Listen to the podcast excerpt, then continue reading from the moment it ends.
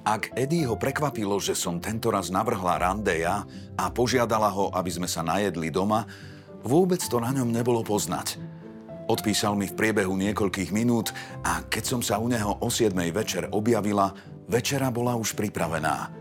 Neopýtala som sa ho, či ju uvaril sám alebo kúpil v gurmánskom obchodíku v dedine, kde dostať kadejaké vyberané polotovary, ktoré môžete strčiť do rúry alebo do jedného z tých medených hrncov a prezentovať ako svoj vlastný výtvor.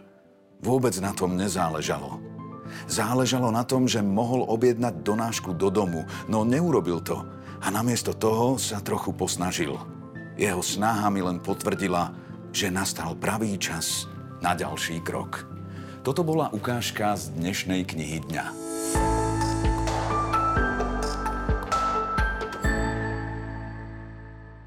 Mám rád žáner detektívok. Rád pátram po rozlúsknutí záhady a ešte radšej som, keď ma jej riešenie dokáže prekvapiť, keď to nečakám.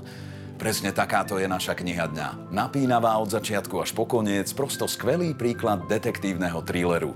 Hlavnou hrdinkou je Jane, ktorá má hlboko do vrecka a chodí venčiť psov do štvrte s bohatlíkov. Túži potom, aby sa vydala za bohatého muža, aby už nikdy nemusela rozmýšľať nad peniazmi. Príbeh však nie je predvídateľný, ale je plný intrík, skvelej psychologizácie postav, vďaka čomu som si až do poslednej chvíle nevedel vybrať, ktorému hrdinovi držím palce.